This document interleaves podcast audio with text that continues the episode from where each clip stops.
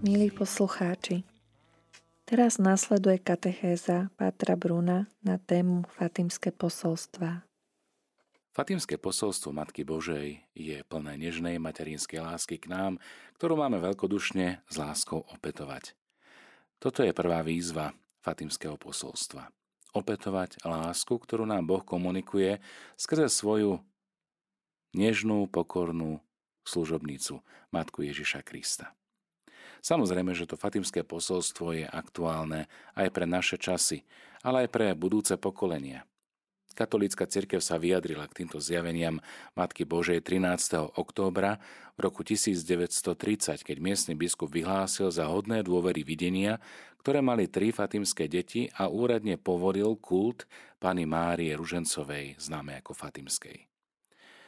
Portugalskej Fatime Boh zasahuje skrze panu Máriu, použijúc tri malé, nevzdelané deti, ktoré nevedia ani len čítať, ani písať.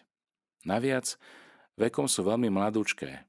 Je to len 10-ročná Lucia, 9-ročný Francisco a 7-ročná Jacinta.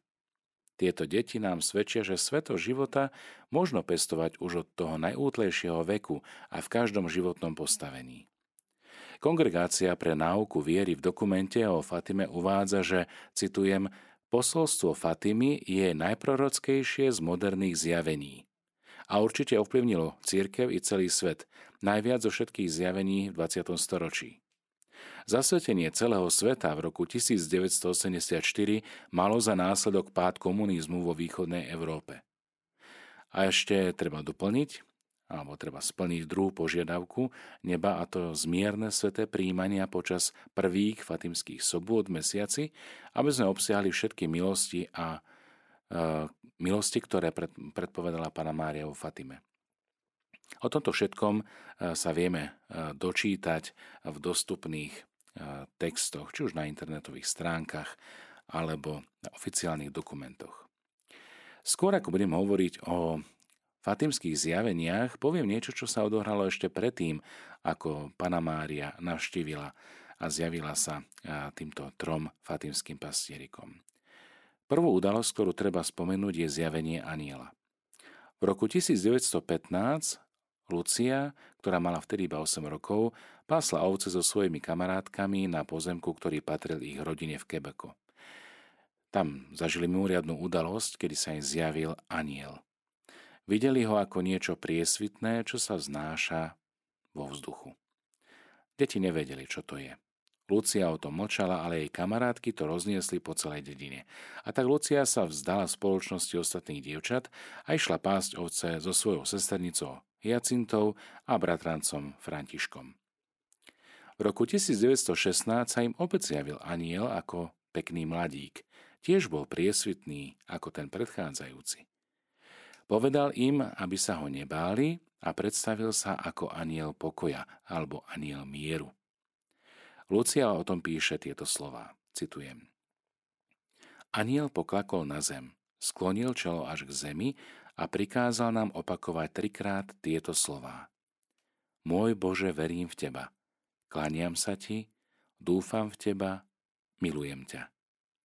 Prosím ťa za odpustenie pre tých, ktorí neveria, tebe sa neklaňajú, v teba nedúfajú a teba nemilujú.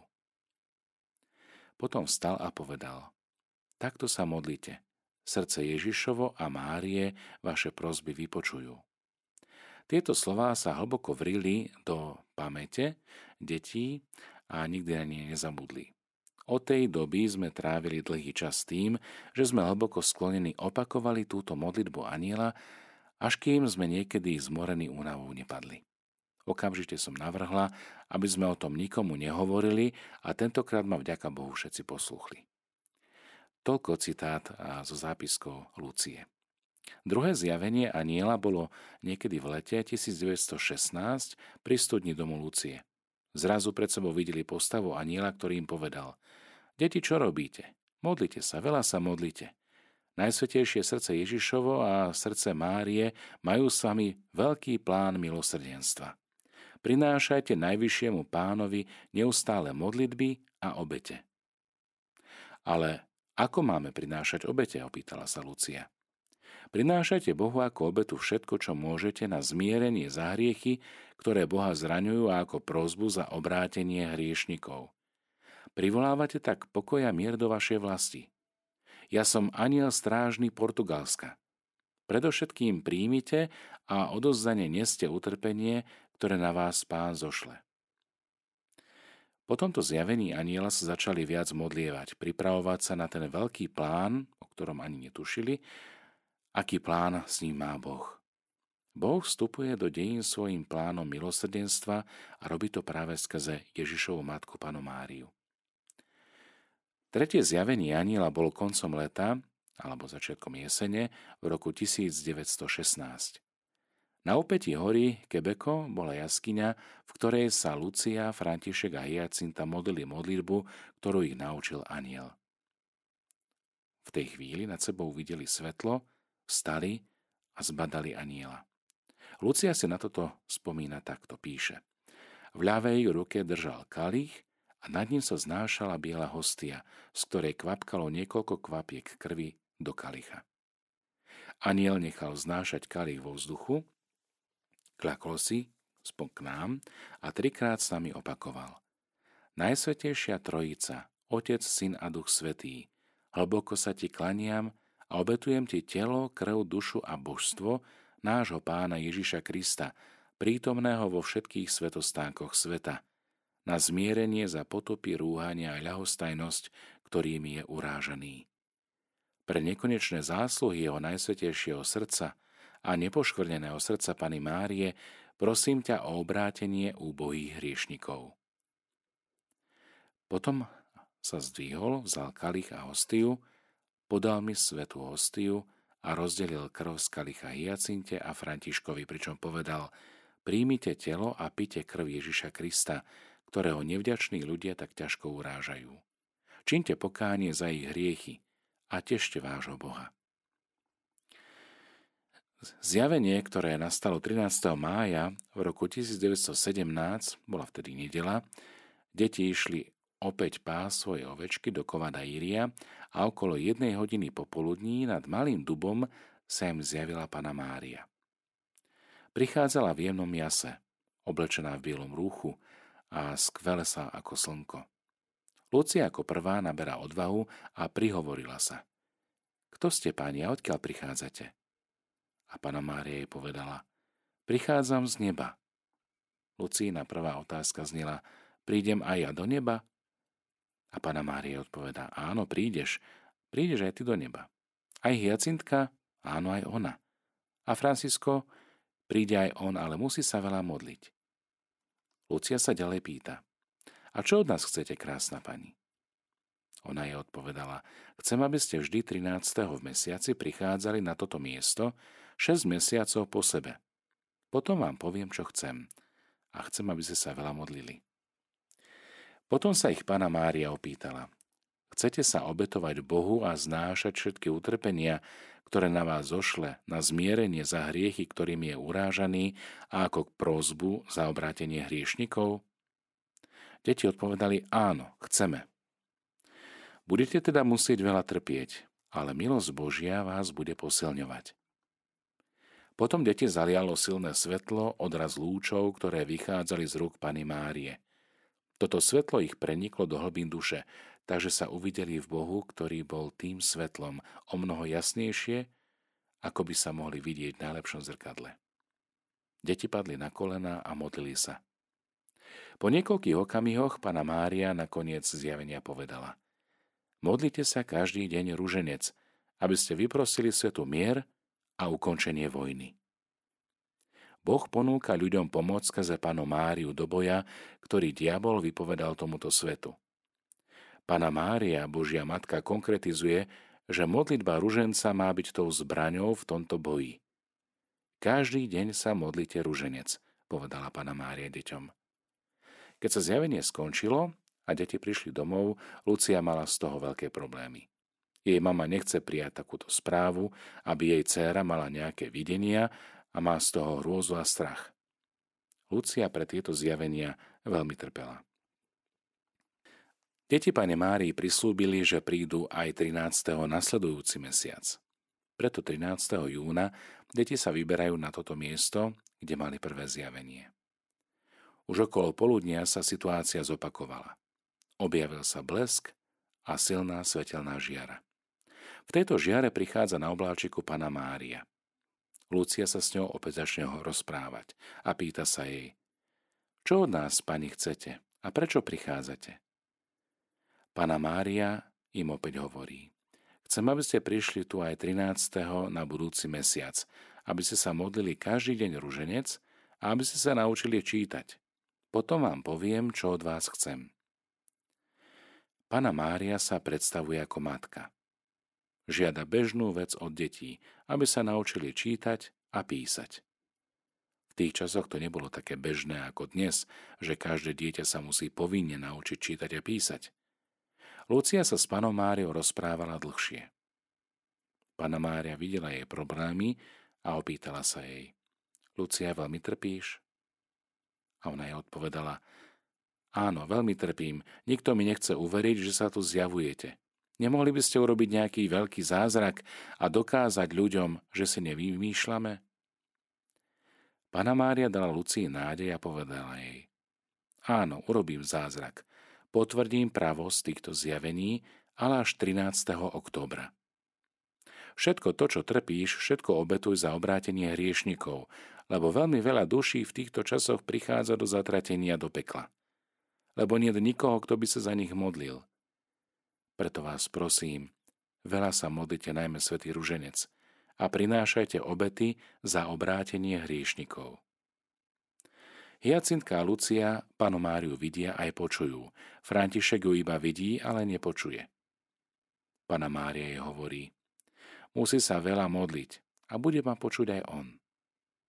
Lucia poprosila Máriu, aby ich vzala do neba. Pána Mária odpovedala, áno, Hyacintu a Františka si tam už čoskoro vezmem, ale ty zostaneš ešte nejaký čas tu na zemi lebo Ježiš chce, aby ho ľudia poznali a milovali a ty mu máš pri tom pomáhať. Chce zaviesť vo svete úctu k môjmu nepoškvrnenému srdcu. Kto ju príjme, tomu sľubuje spásu a tieto duše budú milované Bohom ako kvety, ktoré tam položím, aby ozdobili jeho znešený trón. Po tomto zjavení deti berú vážne slová Pany Márie, sú nadchnuté zachraňovať nesmrteľné duše a začínajú sa veľa modliť a prinášať obety. Deti žili veľmi chudobne a jedlo mali naozaj veľmi skromné. So sebou si nosili iba suchú kôrku chleba, ale aj tu prestávali jesť a dali ju ovečkám. Toto všetko chcú obetovať za hriešnikov. Okolo pása nosia povraz a utrpenie, ktoré im povraz spôsobuje, obetujú za obrátenie hriešnikov. 13.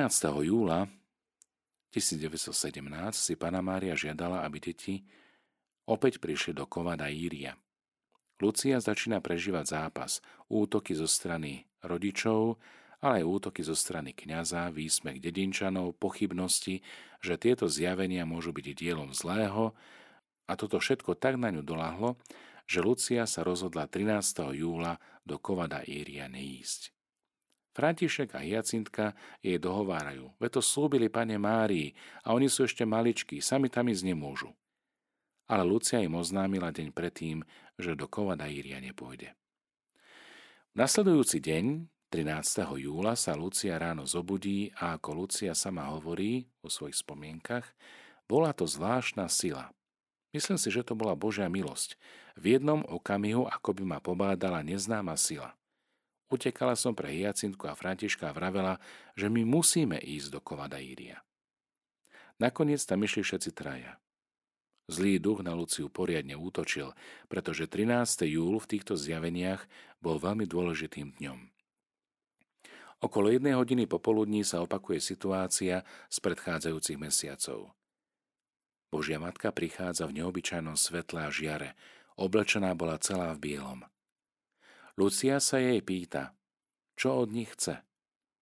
A Pana Mária im odpovedala, že chce, aby aj na nasledujúci mesiac, čiže 13. augusta, prišli a aby sa každý deň modlili horlivo rúženec. A tak svetu vyprosili mier a ukončenie vojny. Lucia prosila panu Máriu, aby im povedala, kto je a aby urobila zázrak, pomocou ktorého by ľudia uverili zjaveniam. A pána Mária prislúbila, že v októbri im povie, kto je a čo žiada. A taktiež, že urobí mimoriadný zázrak. Pokračovala. Deti, obetujte sa za hriešnikov a často hovorte zvlášť, keď prinášate nejakú obetu. Ježišu, konám to z lásky k Tebe za obrátenie hriešnikov a na uzmierenie za hriechy voči nepoškodenému srdcu Pany Márie. Dňa 13. júla im Pana Mária dáva tajomstvo o udalostiach, ktoré čakajú tento svet. Toto je rozdelené do troch častí. Prvá a druhá časť boli zverejnené krátko po týchto zjaveniach, no tretia časť bola zverejnená až v jubilejnom roku 2000.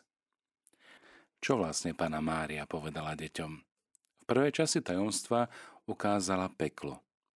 Lucia to opisovala takto. Pána Mária roztiahla ruky a z jej prstov vytriskla žiara, ktorá akoby prerazila hlbiny celej zeme. Zdalo sa, že odraz žiary prenikol do zeme a vedeli sme sťa more ohňa. Diablov a duše, ako by boli priesvitné uhlím čiernej alebo bronzovej farby, ale s ľudským výzorom – Duše sa v tomto požiari znášali dvíhané do výšky spolu s plameňmi, ktoré ale potom znovu padali na všetky strany, podobné iskrám vo veľkých požiaroch. Ako keby boli bez váhy a rovnováhy. Počuli sme krik stonanie od bolesti, ktoré zúfalstvo spôsobovali hrózu a chvenie. Pod vplyvom tohto videnia pekla som zúfalo vykríkla. Počuli to všetci okolostajaci. Diabli sa rozlišovali tým, že mali hrozné a škaredé črty neznámych a strašných zvierat, oháv. Ale boli priesvitní, ako bolo ako to rozžeravené uhlie. Boli sme takí prestrašení, že sme dvihli oči k pane Márii a prosili sme o pomoc. Druhá časť tajomstva hovorila o budúcnosti. Vtedy nám pána Mária povedala Drahé deti, videli ste peklo, kam sa dostávajú duše úbohých hriešnikov. Aby ich zachránil, chce Boh vo svete zaviesť úctu k môjmu nepoškvrnenému srdcu. Ak ľudia urobia, čo vám poviem, veľa duší sa zachráni a bude mier. Vojna sa už chýli ku koncu. Ak neprestanú urážať Boha, vypukne za pontifikátu Pia 11. nová a ešte krutejšia vojna. Až uvidíte noc ožiarenú neznámym svetlom, vedzte, že to je veľké znamenie, ktorým Boh dáva najavo, že potrestá svet za jeho zločiny vojnou, hladom, prenasledovaním cirkvy a pápeža. Aby sa tomu zabránilo, prídem požiadať o zasvetenie Ruska môjmu nepoškodenému srdcu a o zmierne sveté príjmania počas prvých sobot v mesiaci. Ak ľudia splnia moje želanie, Rusko sa obráti a nastane mier. Ak nie, bude Rusko šíriť svoje bludy po celom svete a Svetý Otec bude musieť veľa trpieť. Rôzne národy budú zničené. Ale nakoniec zvíťazí moje nepoškvrnené srdce. Svetý Otec mi zasvetí Rusko, to sa obráti a sveto bude dopriaty na nejakú dobu mier. A Portugalsko si zachová svoju vieru. Tretia časť tajomstva bola na žiadosť Pany Márie zachovaná v tajnosti bola zverejnená až 13. mája v roku 2000. Sestra Lucia píše. Po dvoch častiach, ktoré som už vyložila, videli sme po ľavej strane našej panej trochu vyššie aniela s ohnivým mečom v ľavej ruke. Šľahal z neho iskriaci plámeň, ktorý, ako sa zdá, mal zapáliť celý svet. Iskry však zhasínali pri dotyku s jasom našej panej, ktorý vychádzal z jej pravej ruky smerom k nemu. Aniel, ukazujúc pravou rukou na zem, silným hlasom povedal Pokánie, pokánie, pokánie. A v nesmiernom svetle, ktorým je Boh sám, sme videli niečo podobné tomu, ako sa vidia osoby v zrkadle, keď pred ním prechádzajú. Videli sme biskupa oblečeného do bieleho rúcha. Mali sme pretuchu, že je to svätý Otec. Iní rôzni biskupy, kňazi, reholníci a reholníčky vystupovali na strmý vrch, na vrchole ktorého bol veľký kríž z neotesaných kmeňov, ako by boli skôry korkového stromu. Biskup v bielom, skôr než tam prišiel, Prešiel cez veľké mesto, z polovice zrúcané a neistým krokom, strápený bolesťou a utrpením, modlil sa za duše mŕtvych, s ktorými sa stretal na tejto ceste. Keď prišiel na vrchol vrchu, kľačiac pod veľkým krížom, bol zabitý skupinou vojakov, ktorí na ňo strieľali z rôznych zbraní a šípmi. A takým istým spôsobom zomierali jedni po druhých biskupy, kňazi aj reholníci a reholníčky a rôzne svetské osoby, muži i ženy z rôznych tried a postavenia. Pod ramenami kríža boli dvaja anieli. Každý z nich mal v ruke kryštálovú krhľu a do nej zbierali krv mučeníkov a ňou polievali duše, ktoré sa približovali k Bohu. Na konci tohto tretieho zjavenia Pana Mária naučila deti modlitbu, ktorá sa modlí po každom desiatku svätého Ruženca. Iste ju mnohí z vás poznáte. O Ježišu, odpúsť nám naše hriechy, zachrán nás od pekelného ohňa, prived do neba všetky duše, najmä tie, ktoré najviac potrebujú Tvoje milosrdenstvo. Je to fatimská modlitba, ktorá bola pridaná ako odprosujúca modlitba za hriešnikov. Pana Mária vo Fatime si želá modliť sa každý deň svätý ruženec, veď sa predstavila ako kráľovná posvetného ruženca. Zjavenie 13. júla sa skončilo a Pana Mária opäť ich prosí, aby nasledujúci mesiac prišli do Kovada Iria. Zjavenie 19. augusta privádza do Kovada Iria už veľké množstvo ľudí. Zjavenia Pany Márie boli veľmi e, dráždivým momentom, hlavne pre slobodu murárov. Starosta krajského mesta Vila Nova de Orem prichádza 13. augusta do Fatimy na faru za farárom a žiadal si predvolať deti. Miestny farár dal deti priviesť na faru a starosta ich zobral do auta a odviezol ich do svojej vily, do krajského mesta. Tam deti vypočúval a zastrašoval. Žiadal ich, aby odvolali zjavenia v údzovkách, aby pripustili, že klamali. Hyacinte hovorí, že ak toto všetko neodvolá, má tam veľký kotol s vriacim olejom a v tom oleji ich uvarí. Nakoniec do svojej vily zavolá psychiatra a deti necháva vyšetriť. Psychiatr mal za úlohu vyhlásiť, že deti majú halucinácie a že sú psychicky choré. No psychiatr ich vyšetril a zistil, že deti sú úplne v poriadku.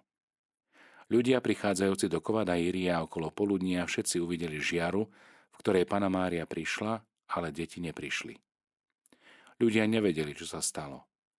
Lenže neskôr niekto zástupe vykríkol, že starosta fatímske deti uväznil. A tak sa dvíha vlna odporu voči starostovi. Deti prichádzajú späť do Fatimy so svojimi ovečkami na pašu.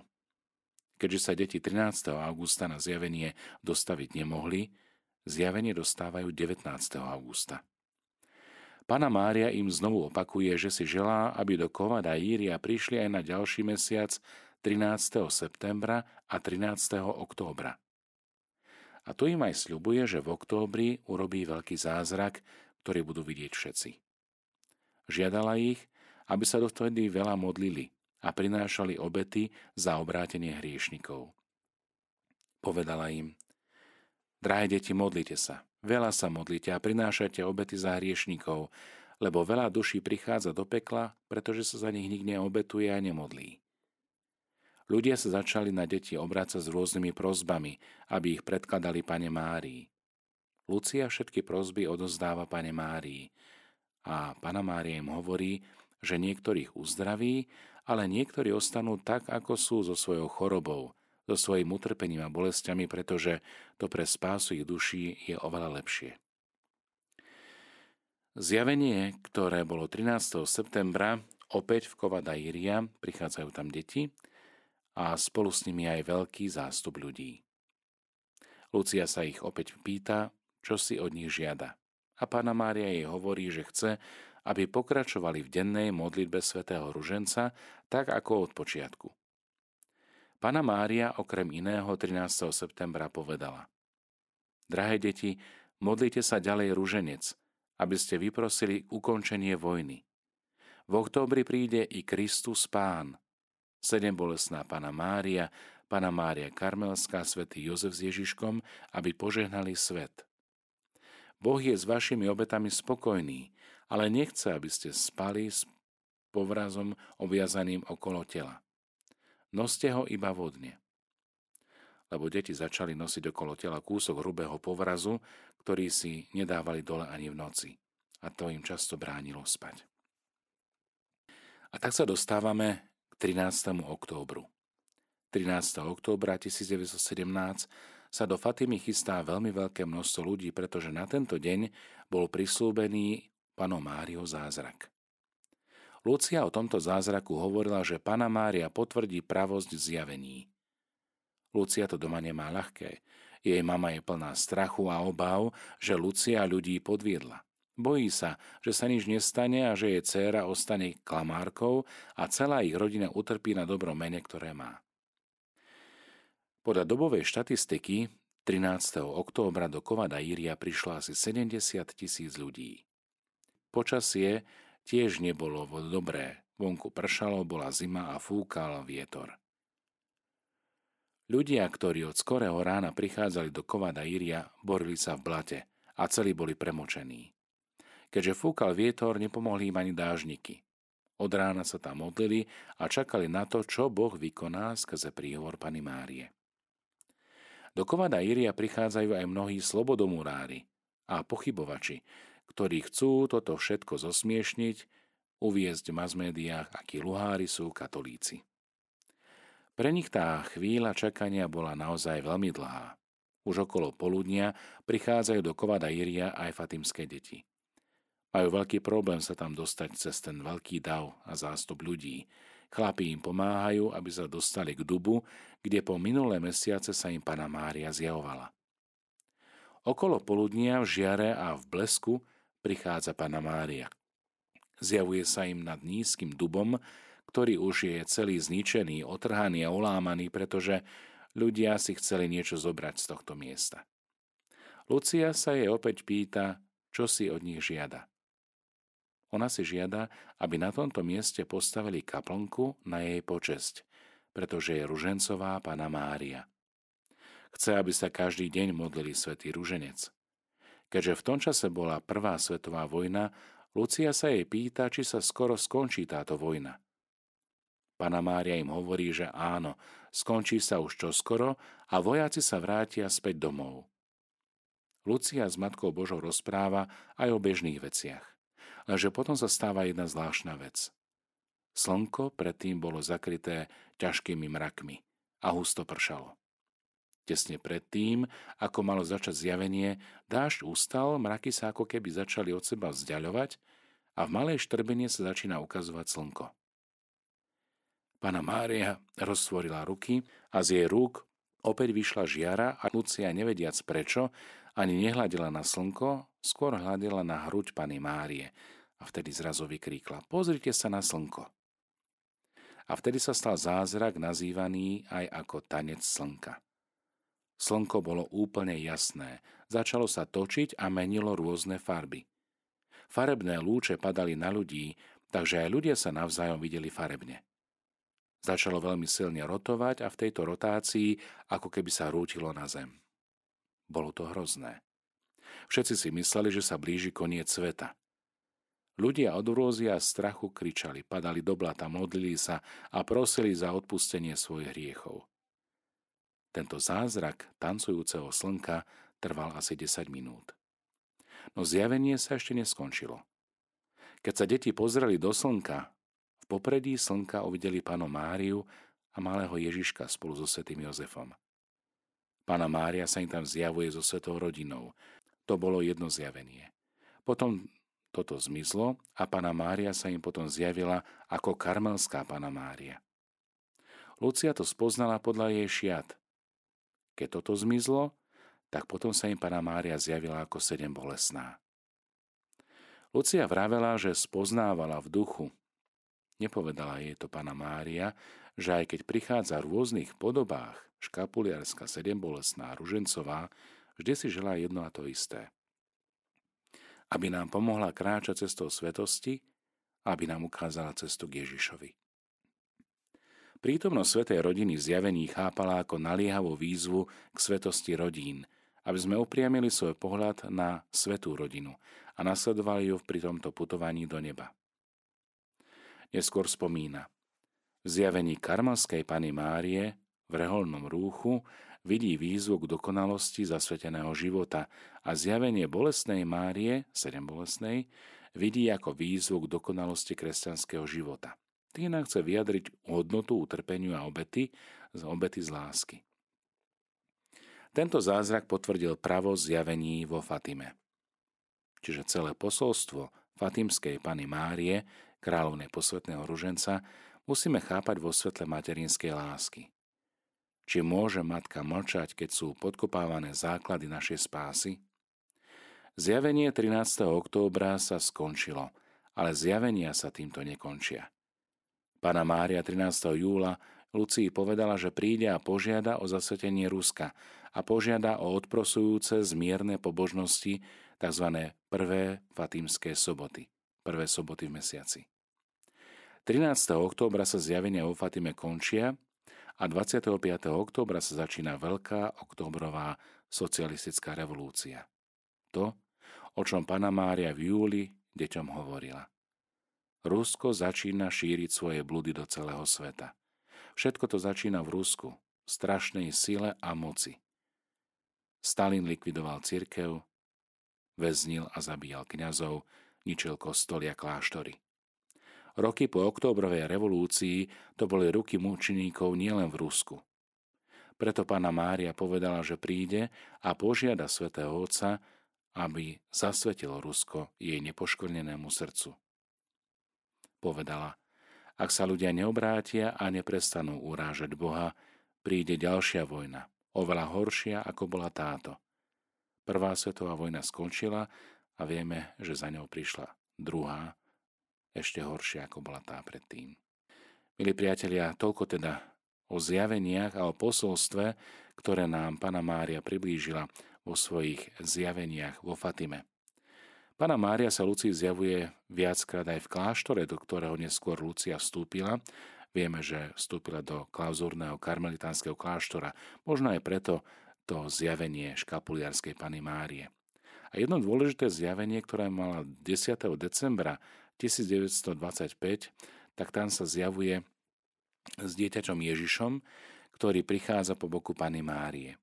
Pana Mária jej ukazuje svoje nepoškvrnené srdce, ktoré bolo ovinuté trním a jeden trň bodá do tohto srdca.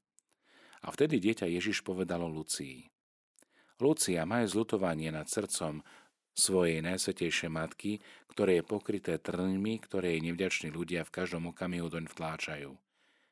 A nie je nikoho, kto by robil zadozučinenie, aby vytiahol to trnie. Vtedy pána Mária povedala Lucii, dieťa moje, aspoň ty ma poteš. Povedz všetkým, ktorí počas piatich mesiacov v prvé soboty pristúpia ku sviatosti zmierenia spovedi, príjmu sveté príjmanie, pomodia sa rúženec a aspoň 15 minút mi budú robiť spoločnosť, rozímajúc o tajomstvách posvetného ruženca s cieľom, aby ma potešili, sľubujem, že budem pri nej v hodine smrti so všetkými milosťami, ktoré sú potrebné pre väčšnú spásu ich duše. Počas nočnej modlitby z 29. na 30. mája 1930 pán Ježiš povedal sestre Lucii, že praktizovanie týchto pobožností fatimských sobôt bude možné taktiež v nedeľu po prvej sobote, ak s tým budú kňazi súhlasiť. Potom pán Ježiš Lucii vysvetlil, prečo 5 prvých sobôt a nie 7 alebo 9, ako to bolo zvykom. Céra moja, dôvod je veľmi jednoduchý je 5 druhov urážok a rúhaní, ktoré sú namierené proti nepoškodenému srdcu mojej matky. Prvé, rúhanie proti nepoškodenému počatiu. Druhé, rúhanie proti panenstvu Božej Matky. Tretie, rúhanie proti jej boskému materstvu pri súčasnom nesúhlase uznať ju za matku ľudského pokolenia. Štvrté, Skutky tých, ktorí sa snažia verejne vštepiť do srdc ľudí detí lahostajnosť, pohrdanie či dokonca nenávisť voči nepoškodenej matke.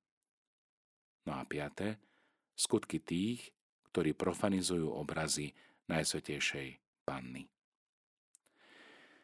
Milí priatelia, Pana Mária nám dáva jeden obrovský prísľub skrze tieto zjavenia vo Fatime. Dáva nám prísľub väčšnosti a nechce od nás veľa.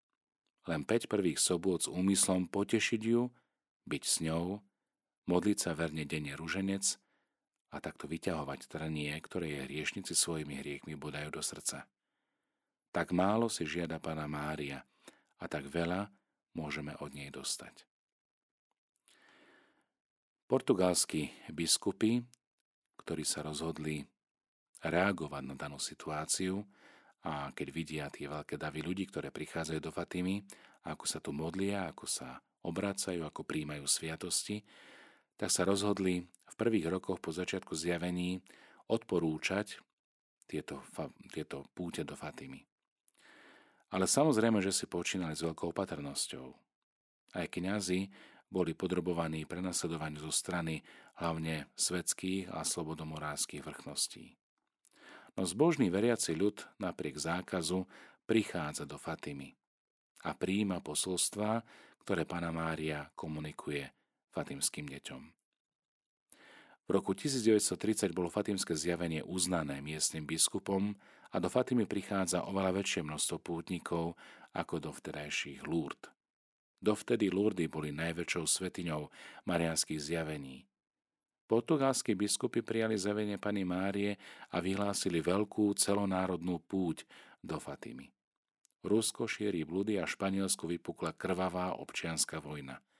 Preto všetci portugalskí biskupy si robia púť do Fatimy a na kolenách pred sochou Pany Márie zasvedcujú celú krajinu Portugalsko jej nepoškodenému srdcu a Portugalsko bolo krajinou, ktorú komunizmus nezasiahol.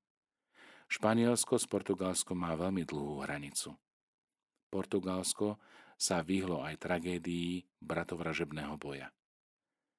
Boh zázrakom túto krajinu uchránil vďaka zasveteniu nepoškodenému srdcu Pany Márie, ktoré urobili portugalskí biskupy 13. mája 1931. Podobne pápež Pius XII, ktorý je nazývaný aj Fatimský pápež, lebo bol za biskupa vysvetený 13. mája 1917, presne v deň prvého zjavenia, tento pápež sa začína Fatimou veľmi vážne zaoberať. Keď slávil svoje 25. výročie biskupskej vysiacky, vtedy si uvedomil, že Fatimu nemôže nechať len tak nepovšimnutú. A tak pápež Pius XII 13. mája 1942 proseníctvom Vatikánskeho rozhlasu zasvedcuje celý svet nepoškodenému srdcu Pany Márie. Vnímate túto silu, že pápež používa rádio na to, aby splnil príslu Pany Márie?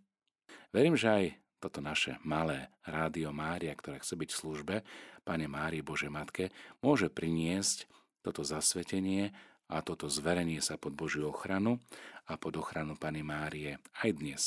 Lebo aj dnes potrebujeme príhovor tej, ktorá nás pozýva k Ježišovi. Príhovor našej nebeskej matky, matky Pany Márie. Učím tak aj v tejto chvíli a modlite sa spolu so mnou. Tú známu modlitbu, ktorou sa chceme zveriť pod ochranu Pany Márie. Po Tvoju ochranu sa utiekame, Svetá Božia rodička. Neodvracaj zrak od našich prozieb, pomôž nám núdzi a z každého nebezpečenstva nás vysloboď, Ty Panna slávna a požehnaná. Amen. Kráľovná posvetného ruženca, oroduj za nás.